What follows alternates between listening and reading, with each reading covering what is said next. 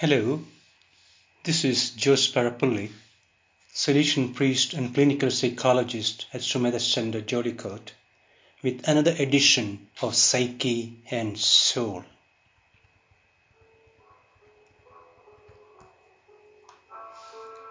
This weekend, we shall reflect on some childhood experiences that threaten our relationships, health, and happiness as adults.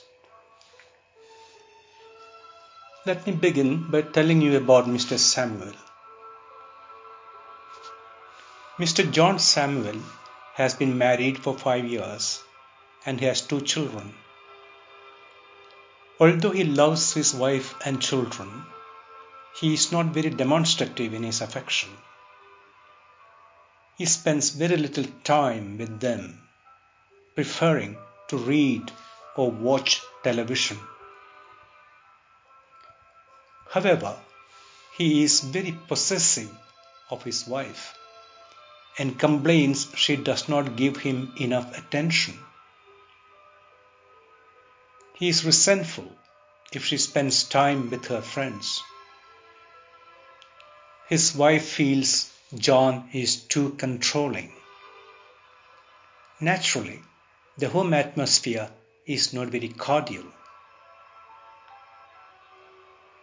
Mr. Samuel has a job in a bank where he has been working for a few years. At the bank, he does not relate much with his colleagues. There have been complaints about the quality of his work too.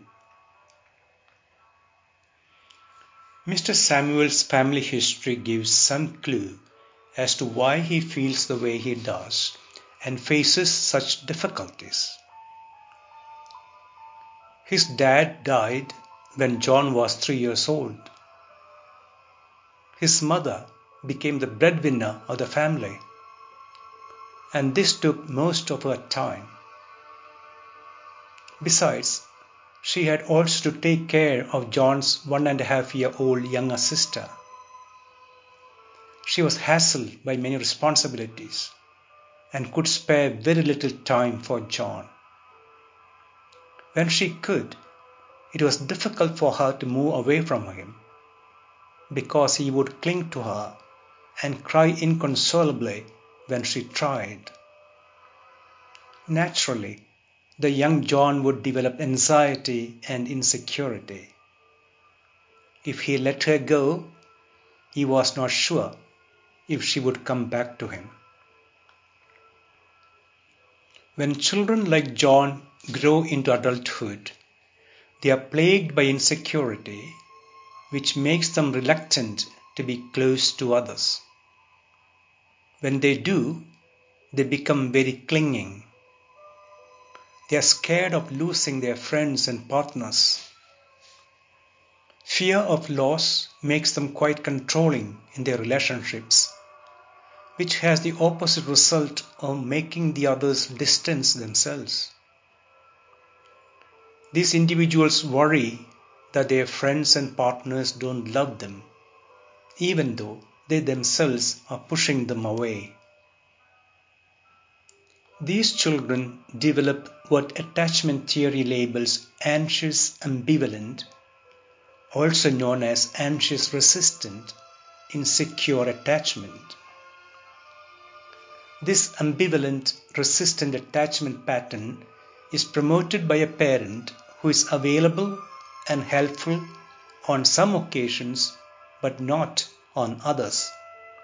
That is, by inconsistent and unpredictable parenting. These parents also use threats of abandonment as means of controlling children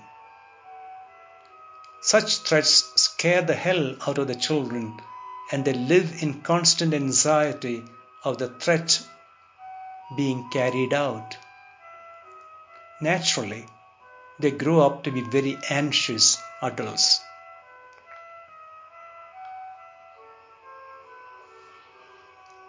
The second insecure attachment pattern is labeled anxious avoidant.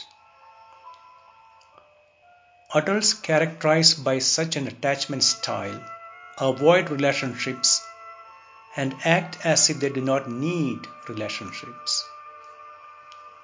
This pattern is developed by a child who, because of a history of neglect and indifference from parents, is convinced that when it seeks care and protection, the parent will not respond helpfully.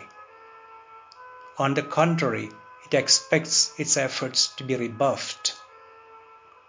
Consequently, the child attempts to live its life without seeking love and support from others and tries to take care of itself and becomes emotionally detached. It denies its attachment needs in order to reduce emotional distress arising from disappointment and develops a high degree of autonomy and competence but suffers from relational inadequacy. These are the children who grow up to be great achievers but who are hopeless at relationships. They have always kept their feelings to themselves and so do not learn how to share their thoughts and feelings with others. Naturally, intimacy becomes a challenge. Insecure attachment patterns developed in childhood continue into adulthood. However, a nurturing environment and frequent encounters with caring and responsive adults later in life can bring about some changes and transform insecure attachment patterns into more secure ones.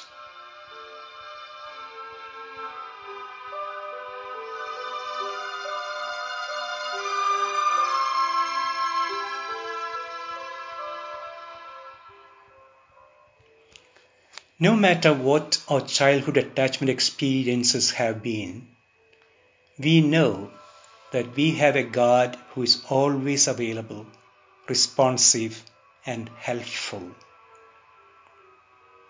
The prophet Hosea gives us a very soothing and comforting image of God as a loving parent. Let us listen to these words. When Israel was a child, I loved him. It was I who taught Ephraim to walk. I took them up in my arms. I led them with cords of compassion, with bands of love, and I bent down to them and fed them. My compassion grows warm and tender.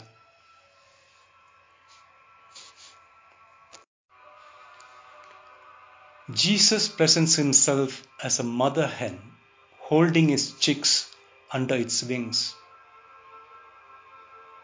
Gazing at Jerusalem from the Temple Mount, he expresses his sensitive concern. O Jerusalem, Jerusalem, how often would I have gathered your children together as a hen gathers her brood under her wings, but you would not.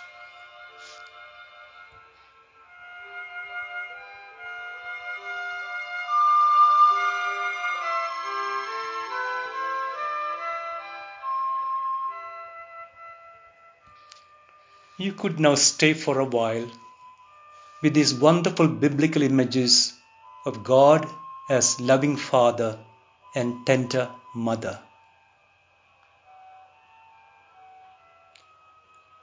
Imagine God as a loving Father bending down and picking you up and holding you against his cheeks,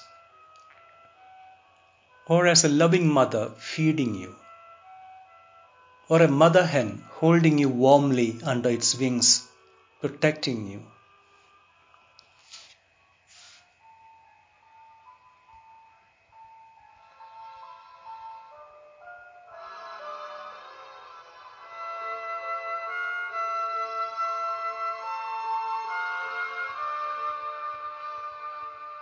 What do these images evoke in you?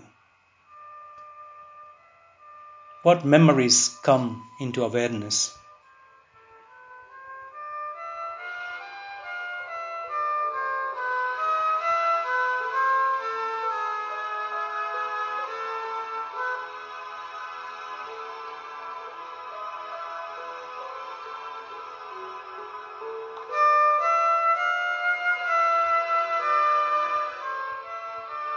Stay a while with these feelings and memories evoked and talk to God as a child to its loving parent.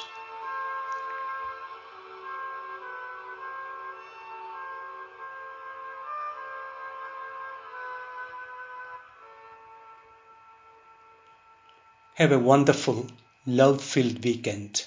Bye for now.